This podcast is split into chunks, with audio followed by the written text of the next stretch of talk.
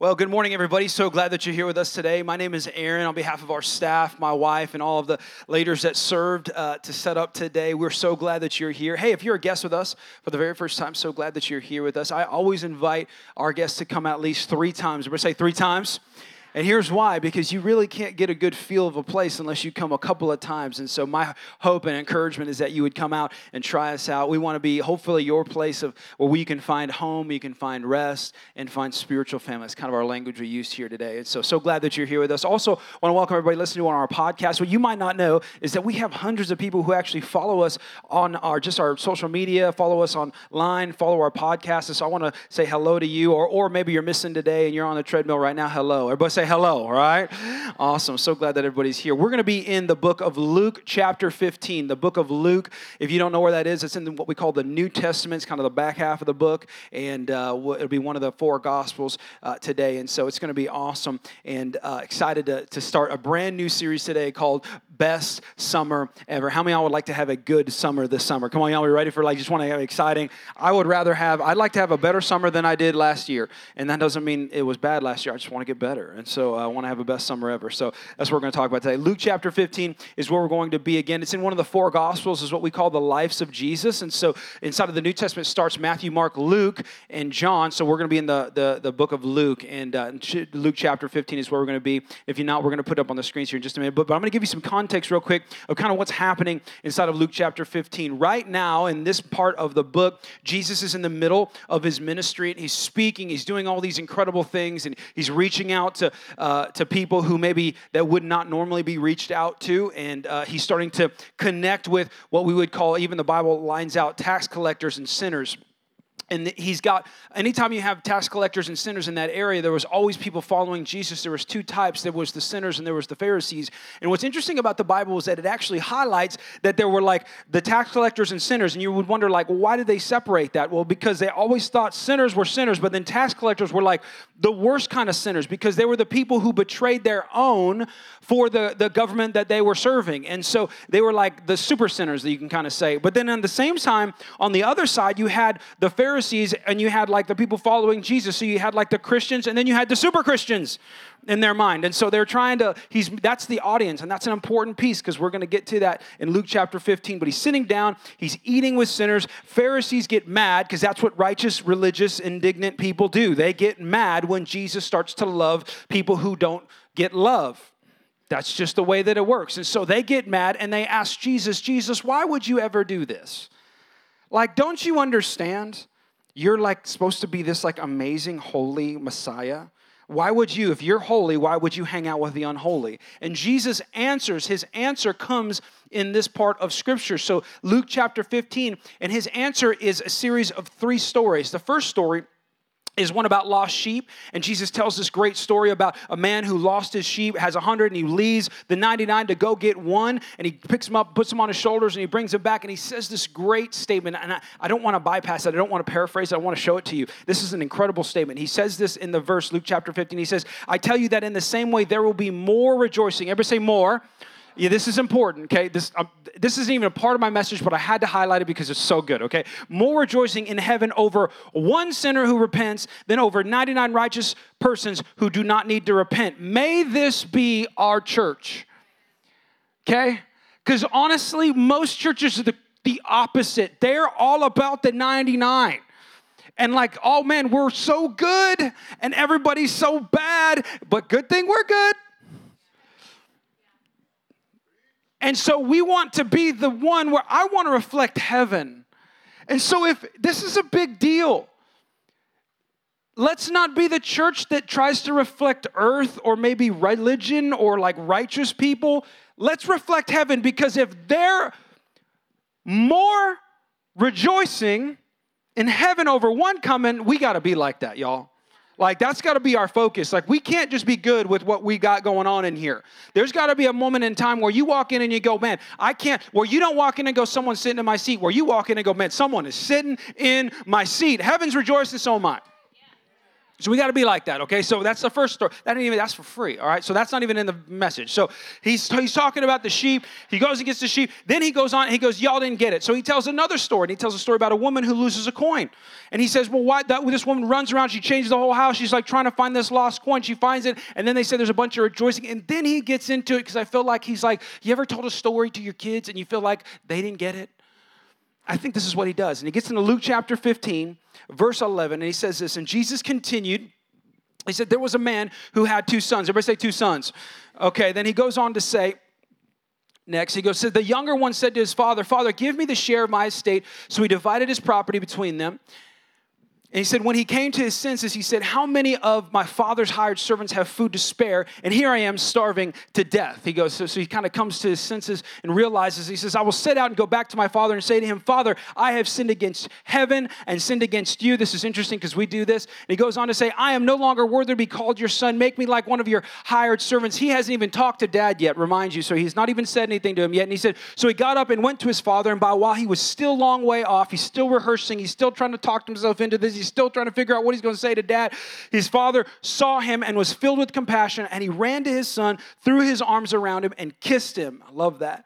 And he goes on to say, The son said to him, Father, I have sinned against heaven and against you, and I'm no longer worthy to be called your son. And he says this He says, but the father said to his servants, Quick, bring the best robe and put it on him. Put a ring on his finger and put sandals on his feet. Bring the fattened calf and kill it. Let's have a feast and celebrate. Let's party. This is incredible. He says, For this son of mine was dead, that, that was dead is alive again, and he was lost, and, and now he's found. So then he, they begin to, to celebrate. What an amazing story of what you might have heard uh, is called the prodigal son. Has, have y'all ever heard that story, the prodigal son? You don't even have to really be a Christian in here to know about the prodigal son, because you know even uh, movies use the idea of the prodigal son, someone who who was a part of the family, left, had uh, lived a prodigal life, came back, and is now in the arms of the father. And so I'm gonna tell, I'm gonna teach today um, just a little about how to have the best summer ever in your life if we have a good hum- humility posture. But I'm gonna teach it from a little different angle, I think, than you might have heard. But before we do, let's pray. Father, we love you, God. Thank you that you sent Jesus, your son, that we're here to honor you, we're here to worship you, we're here to give you our all. We pray that today, Lord, we would serve you in the best way we can, and that's by giving you our all. I pray that every time, Lord God, we're sitting in this chairs, God, we would have the Holy Spirit speak to us, God, and that we would listen, we would receive, we would get something that, that you have for us today. Maybe we walk out of here different than the way we walked in, in Jesus' name. And everybody said, Amen, amen. How many y'all are married in here? Raise your hand if you're married. Y'all married in here? Oh, awesome. Like we're part of a, you know, what I would call a, uh, you know, a fraternity or sorority if you're a lady. You know, it's like we're just a part of a group of people who who thought that if we would just get married, things would be better. You know what I mean? And and I remember like when I got married, um, I love my wife, and and you know when I was younger, I met her when I was 15, and I've just realized over a long period of time in, in my own marriage, and then just even counseling in marriage and being a pastor, that marriage is literally the hardest thing you could ever do because you're putting two sinful people together and hoping something works out. And no one in the world does that and no, like with any reality and go like, yeah, that's how it works. Well, we do that with marriage. And so I, I, I found that like marriage can be really hard. In fact, putting two people together because you typically come from two different points of view. I'll give you an example. Um, in my in my life, you know, we've had the the, the age old argument of the um, and this is super important because if you don't get this right, I mean, y'all need to like lean in. This is important. If you don't get this right, this could ruin your marriage. But like which way the toilet paper rolls off the you know, whether it's fold over or it's under, you know? And, and so let's just buy a poll of people who, let's just find out which one is right and which one is wrong. Who believes it's fold down, like under, like it comes from the bottom? Anybody raise your hand? Any sinful people in here? Anybody? Anybody just don't love God? Just, you just don't care? Anybody in here about to fold over where it, there you go, it just folds down like it's serving you. I want it to serve me. I'm here to serve you and to be used. Is that too much information, TMI? Uh, how about temperature control inside your house? Y'all know what I'm saying? That's kind of like the biggest, one of the bigger fights, you know. And I've noticed that some ladies like it warmer. You know, some ladies that y'all like it warmer. You like maybe in like a nice balmy 72, right? You know, you like it not too, not too cold, not too hot. My wife did not come from you. She's not one of you guys. She's she's defected. She likes to keep it at a, a balmy 53. And so I have to walk around in the summertime with like a parka, my own house. I don't understand. And so she's just, it's something I'm getting counseling for. Um, maybe the craziest thing that I didn't expect, life is full of unexpected things. I didn't expect that. You know, I didn't expect to fight over toilet paper. I didn't expect to have issues with you know just weird things. One of the things that uh, probably the most thing i thought i find it was weird is uh, one time when i first got married we had my kids and we had, we had, i had twins right away. So we, we had two little baby boys and they're twins and, and so we get into a new apartment and this apartment had what i called a hallway. And what i realized in my life is that i had this thing in my heart where i always wanted to give my wife a hallway. Now if you don't if you grow up like i didn't grow up with money i didn't grow up in things so like we always had a small house or a small apartment and for some reason we didn't have many hallways. And i don't know why again we all wait. look i'm weird okay? Let's just we'll well, I'll get that out of the way. And I wanted to, but in my mind, I'm like, when I get married to my wife, I'm going to give her a hallway. So we get into a house or into an apartment that had two bedrooms and a hallway. So we get in this hallway, and in the hallway was the only bathroom in our apartment. And so, um, when, I, when I was younger, I used to stay up really late at night because I used to like to watch the infomercials and play Xbox all night while I'm married. I'm like, y'all, you grow up. I know, I, my issue. And so, and so she went to bed. It was really late at night, and so I went into the hallway bathroom. I took my contacts out. Now I don't see, I can't see very well. I don't see well at all. I have really bad eyesight. And when I take my contacts out at night, I really can't see. I'm really like I'm dead serious. When it's dark and my contacts are out, I'm blind. Like I can't see. So I follow the hallway wall. I feel, you know what I'm saying, along the wall. So I, I took my contacts out, turn the lights off. I start feeling along the wall. I get to the door, and guys, I'm telling you, if I'm lying, I'm dying. This is what happened. I open the door, and I've never heard our door creak before, but it creaked. It going, ah. I was like, that's weird. And I look over at our bed, and the moon was shining into our bed, onto our bed, and there was like a mist in the air. I'm not kidding you. I'm looking over and I'm seeing, again, remember, I don't see a lot, so I'm seeing shadows of this. And I'm like, I don't understand. Now I'm a little afraid of the dark. Anybody else afraid of the dark? Like I just believe that like if the enemy is going to send demons after anybody, wouldn't it be a pastor, right? Like, and so I just think he's after me. And so I think at night, I grew up thinking, you know, we're watching Carmen and Satan bite the dust, and it's like, okay, the devil's out there, he's real, he's gonna send demons, it's gonna come at night, they're gonna look at kind of the size of my kids, and so they're gonna come out. And so I'm like waiting, I'm like, I'm, I'm trying to, I'm still trying to feel along the wall. I look at over there, I see the light, the, the creaking doors opening up. So the light's coming in, I'm scared, I'm freaking out. I'm like, oh man, this is it. This is when Satan comes out. I don't know what's gonna happen. And I'm not kidding you, this is what happened. I look at the bed, my wife was sleeping, and her body literally, she leaned up to a 90 degree angle and she didn't say anything. And I was like, this is it. This is when this is this is when it all goes down. And I start to pray. I'm like, Lord Jesus, help me. I believe in you. I know you're real. But please don't let my, my wife be possessed. And I look at her and she, she turns her head, and I'm not kidding you. And she, I'm telling you, this is what she said. She screamed out. This is what she did. She started moving the sheets along the bed like this. And she looked at me and she said, The babies.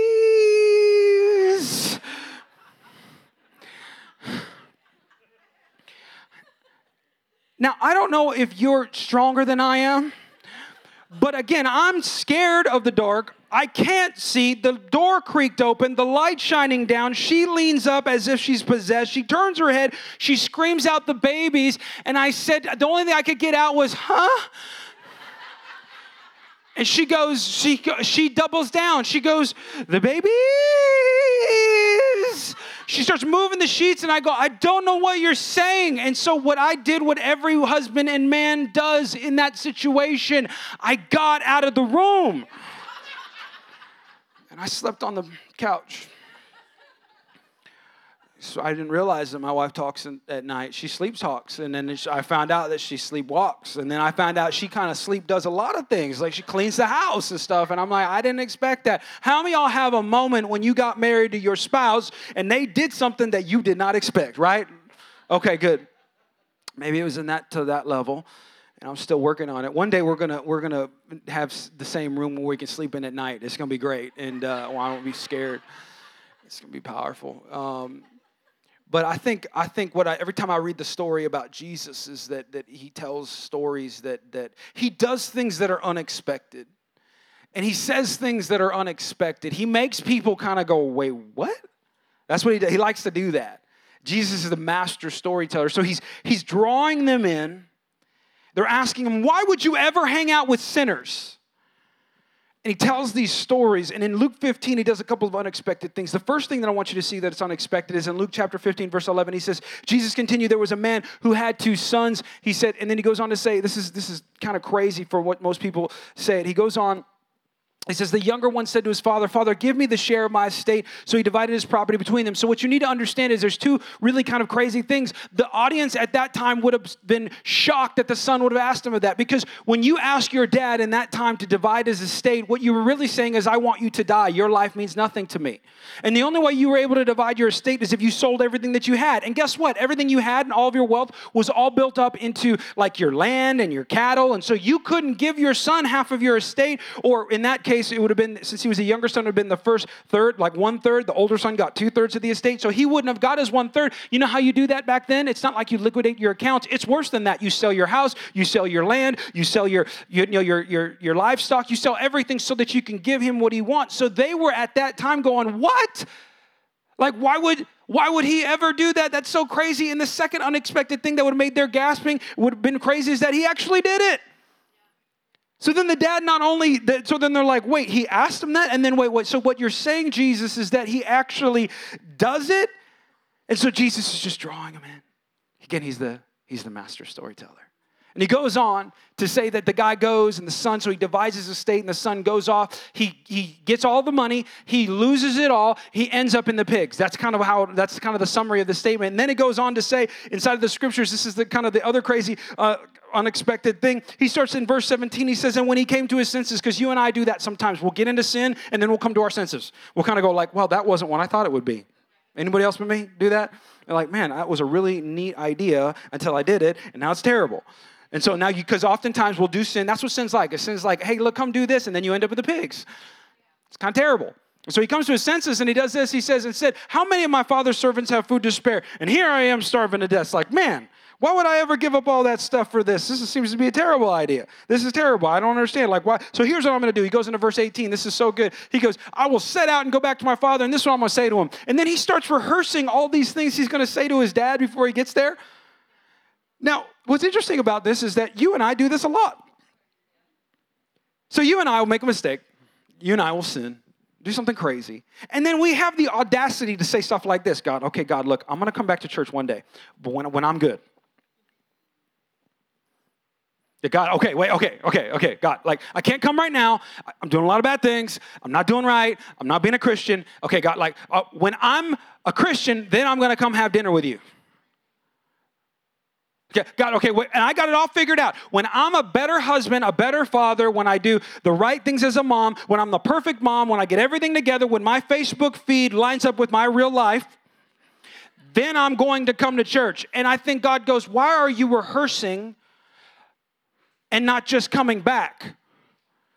And so, oftentimes, what we can do is we can get into that a little bit. If you're not careful, you and I can rehearse our sin to God. God, I'm going to be really, really good. I'm going to be really, really good. And you ever notice that you never become that good enough to come back to God? Have you? Anybody? Just me?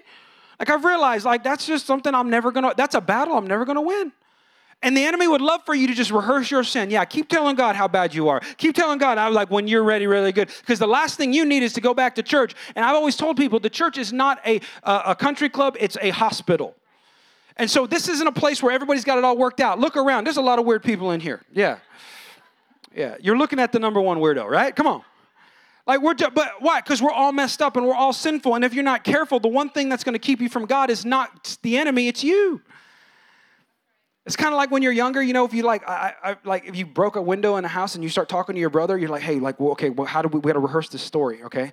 Like when you just like get this all together before we get it right. So before we go see mom and dad, we got to get this together because like, oh, you know, we got to. And it's like, no, just go tell your mom and dad so things can get fixed, right? The window's still broken. The longer you talk about it, the window stays broken, right? The longer you talk about it, your life stays broken.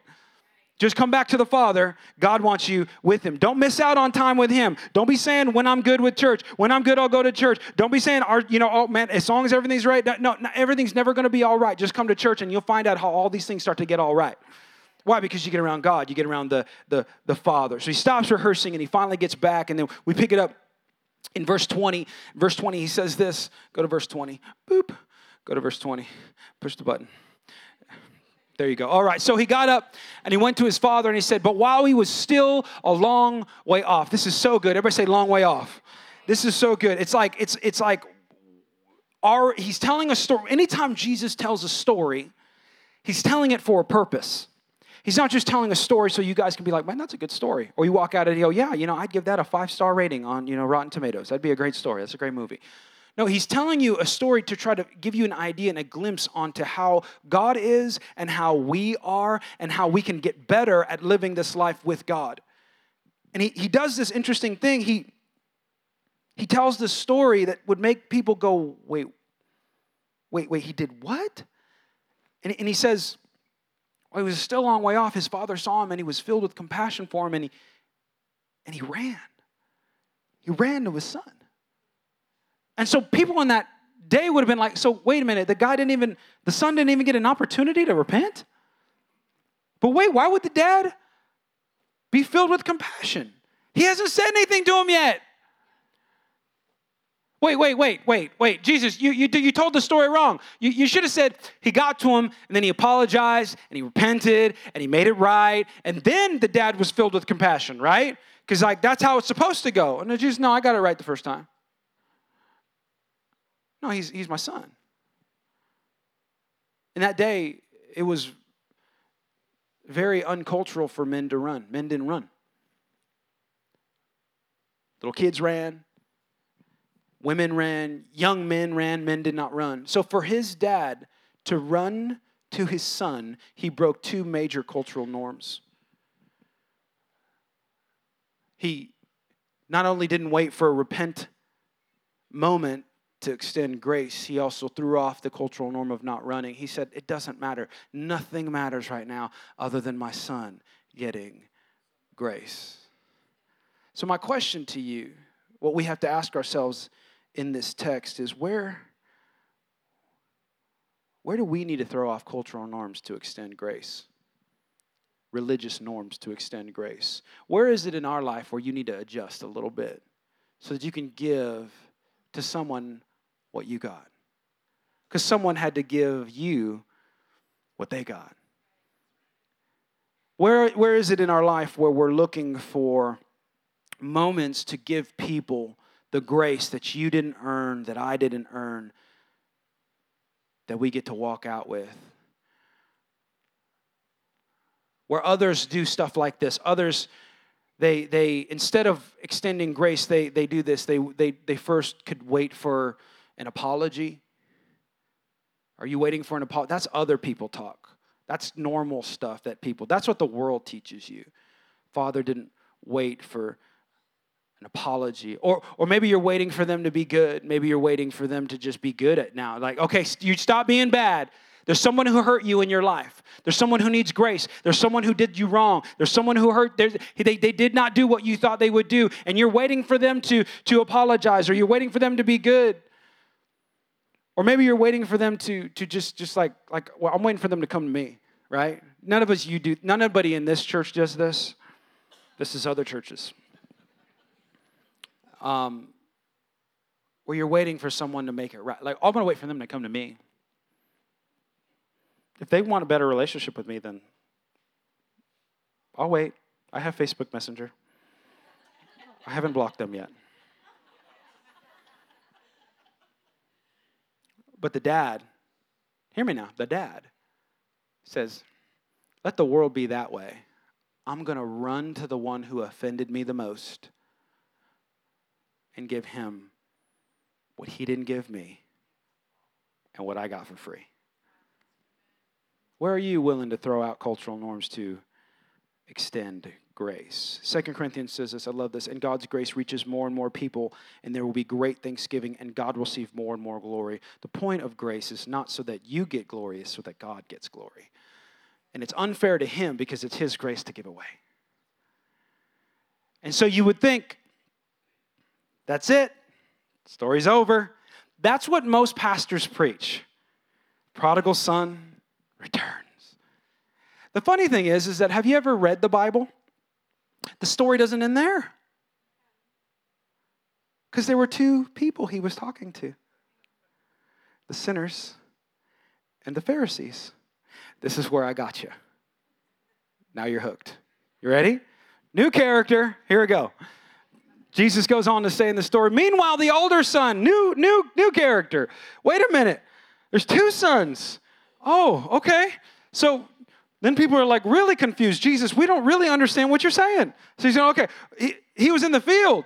And when he came near the house, he heard the music and dancing. We're going to go fast. So here we go. Get, get, get ready. Get, get your shoes on. Here we go. And so he said, so he called one of the servants and asked him, what he was what was going on? Like what's happening? I don't understand. He said your brother is come and he replied and your father was killed the cat fattened calf which meant everything which by the way you did not do that unless you were like you waited years and years and years and years to do this. And he was like what? He did what? That's my fattened calf. And he said but because he was back and he's safe and he's sound he goes on verse 28 the older brother became angry and refused to go in. Isn't that interesting? The older brother gets mad because grace was given to someone he thought shouldn't get it. And so he said so his father went out and pleaded with him. This is what so good about God. He doesn't leave the religious older brother to just stew in his religiousness. Like he goes out, stop it. I need you to pay attention. And he said, but he answered his father and said, Look, all these years I've been slaving for you. He's like, Look, I've been doing all this good stuff. I've been good. I've been the good, the best. I've been the goodest. He's like, I'm a slave for you, and you never disobeyed your orders. I did everything you said, God. Like when you said to do this, like Father, like, come on, I did this. And he said, you, yet you never gave me even a goat. Well, why didn't you get no Big Mac? Come on. Because you're trying to give steak out to my brother so I could celebrate with my friends. You didn't do nothing for me. And he said, But when this son of yours, this son of yours, he's not my brother, he's a son of yours, not me. He ain't one of us. He says, Who squandered your property with prostitutes, comes home, you, you kill the fattened calf for him, you giving him steak. And he says, My son, the Father said, you, You're missing it. You've always been with me. Everything I have is yours. What are you talking about? What are you talking about? Religion can really distort your eyes. Rule keeping makes you think you're really good. He goes on. Is that it? I guess that's it.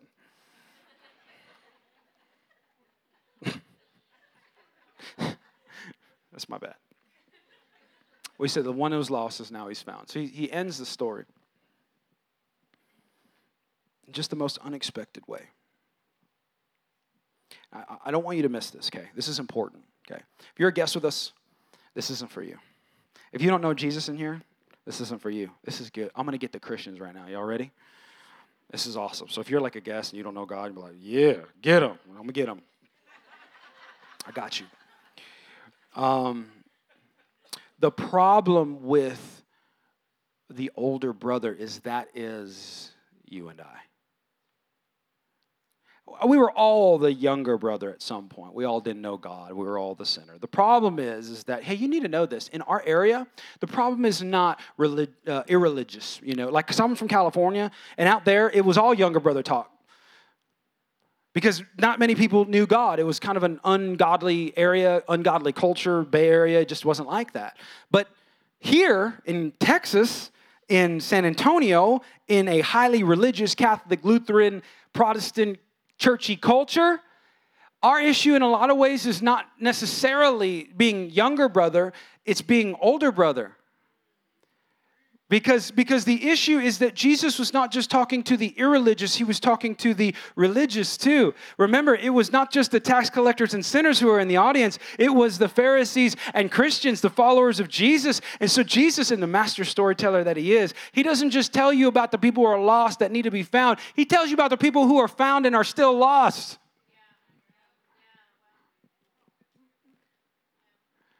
And the funny, the funny thing is, is if you're not careful, the, the, I would actually go, I could argue and debate that the one who's more lost is the one who knows God and doesn't have a relationship with Him.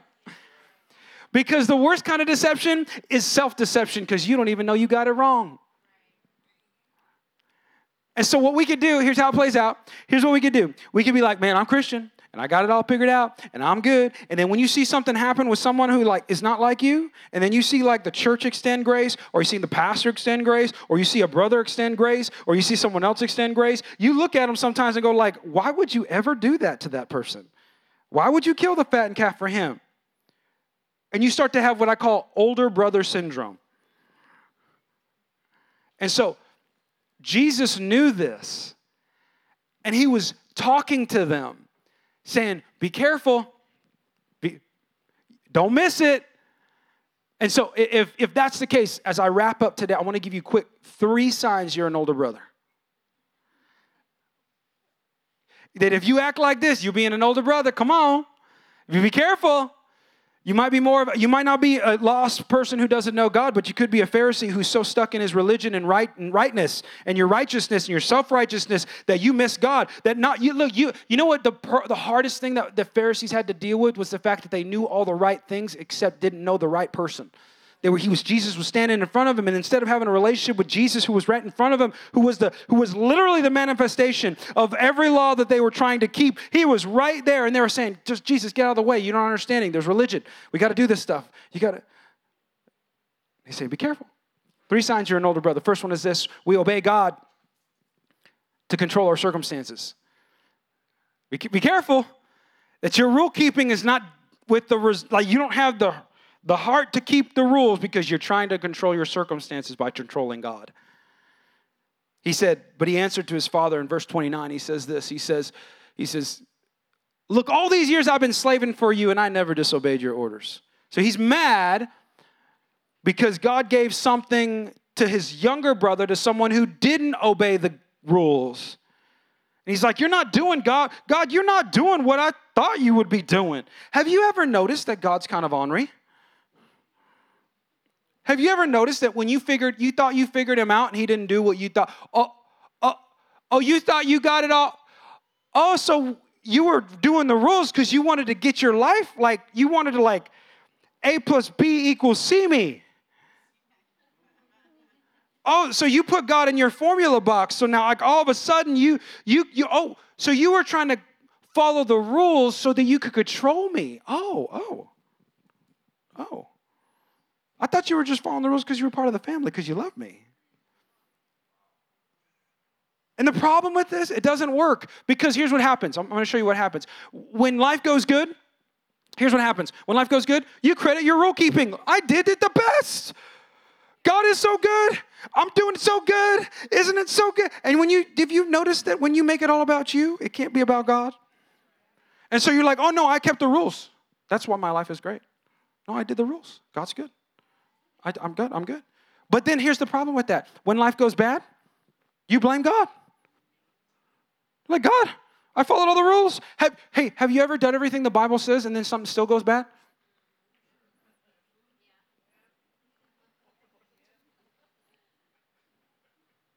Why? Because God can't be figured out. Because God's not a part of your formula. Because God's smarter than you. God's smarter than me. And so, if you follow rules just to control God and therefore control your life, you're going to come up acting like an older brother, going like, "Why? I don't understand. I did all the rules, and you're still giving them out. This does this doesn't compute."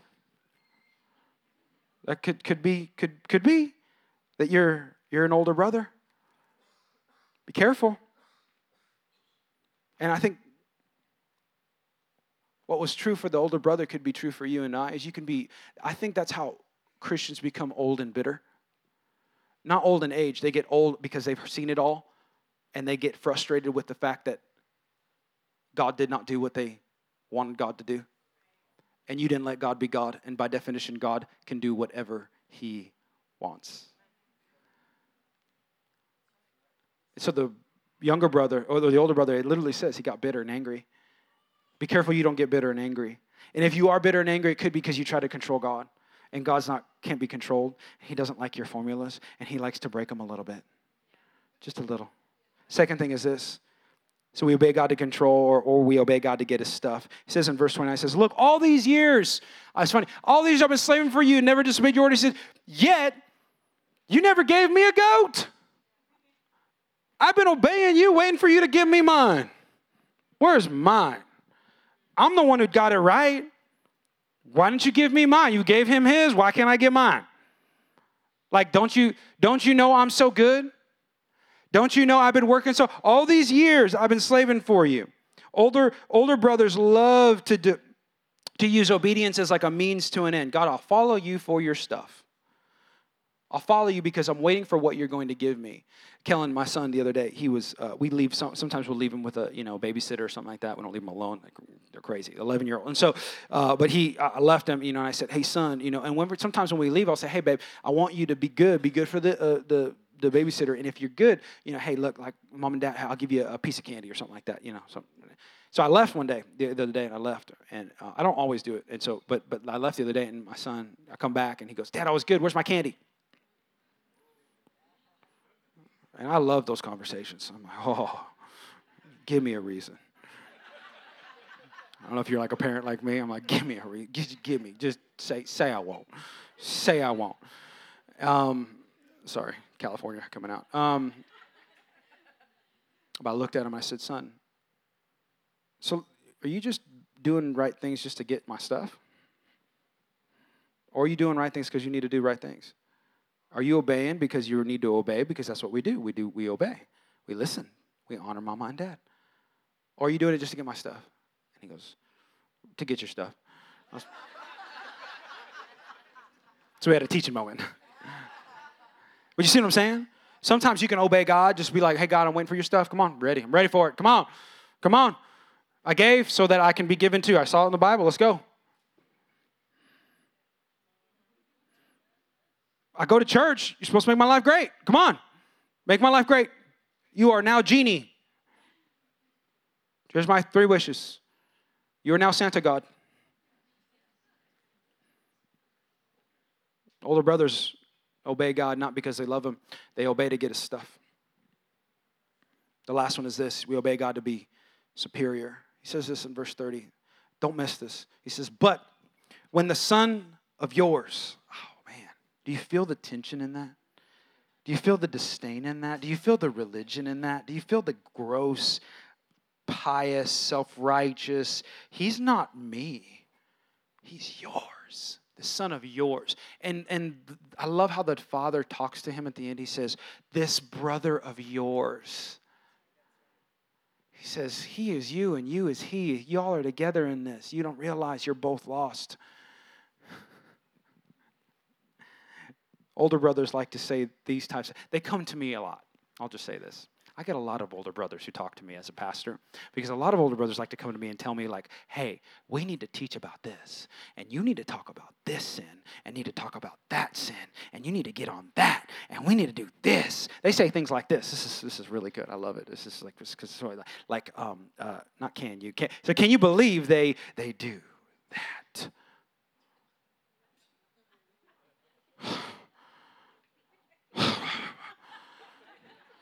They say their sin is their, their sin. That that sin's worse than my sin.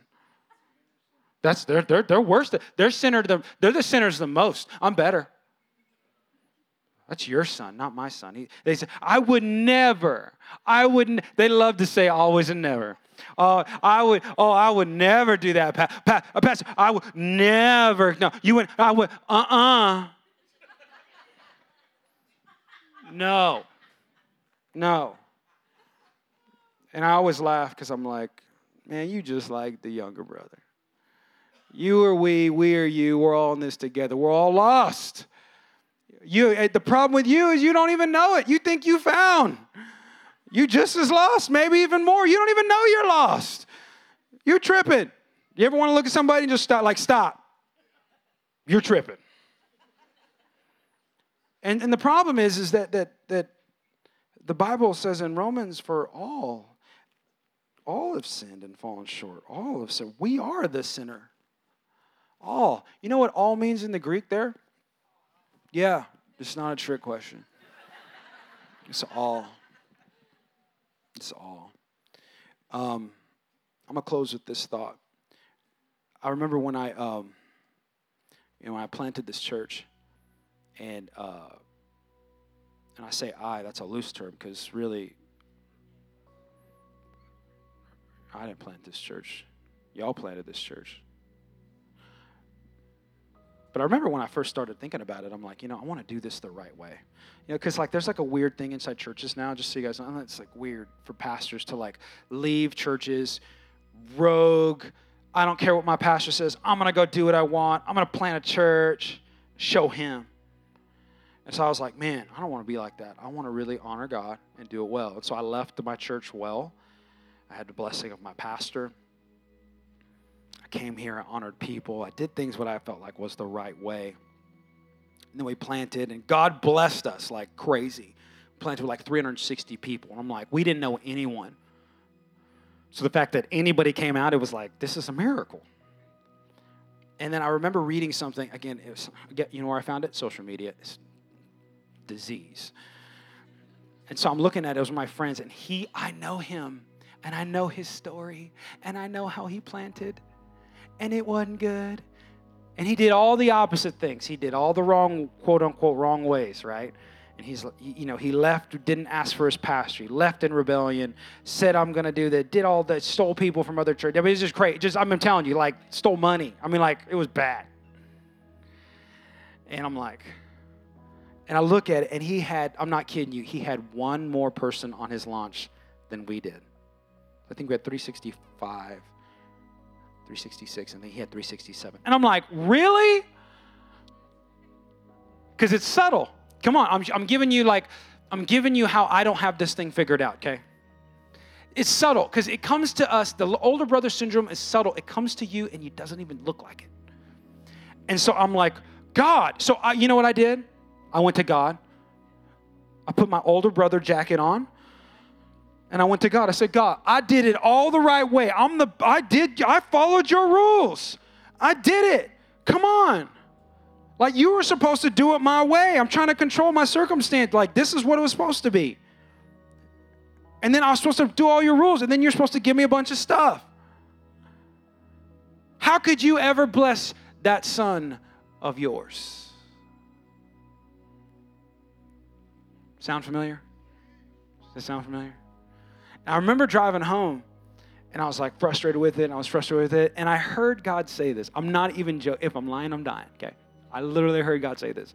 He said, All this time, you were with me. That's what the father said to the son. So all this time, I thought you were just trying to be, we were supposed to be, I just thought this was, we were just doing things. We're in relationship. You were doing it to control me? You were good to get my stuff? You were good to make sure you're superior? Have you ever noticed that when you feel superior to someone, you don't forgive them?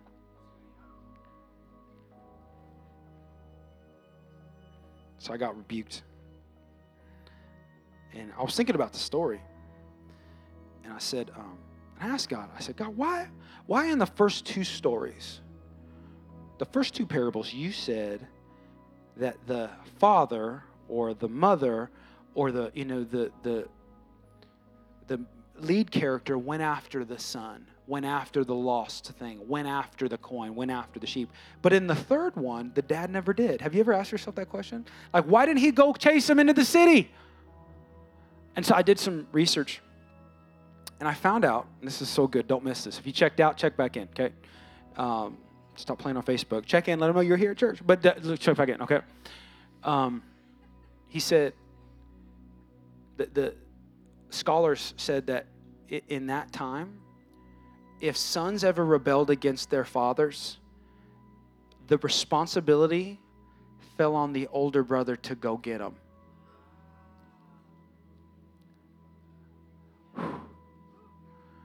So, so, so, so, there's a whole lot of younger brothers in the world. Who, whose responsibility is it to go get them? The brother should have been the one throwing the party. The brother should have been the one running after the son. The brother should have been the one saying, Hey, look, dad, we got to go get him. We got to go get him. He's lost. We got to go get him. We need to be the ones in the world going, We got to go get him. We got to go get Stop asking God to reach the world. You reach the world for God. That means your neighbors Stop praying for your neighbors. God, I wish you would reach your neighbors. Your God saying, I wish you would reach your neighbors. Stop saying, God, I wish you reach my coworkers. God saying, I wish you would reach. Go on, your older brother. You know. You're in the family. Go tell them how good it is. Tell them to come back. Dad's waiting, arms open, grace driven, love driven, ready to go. Jesus' salvation is a feast that both brothers are invited to.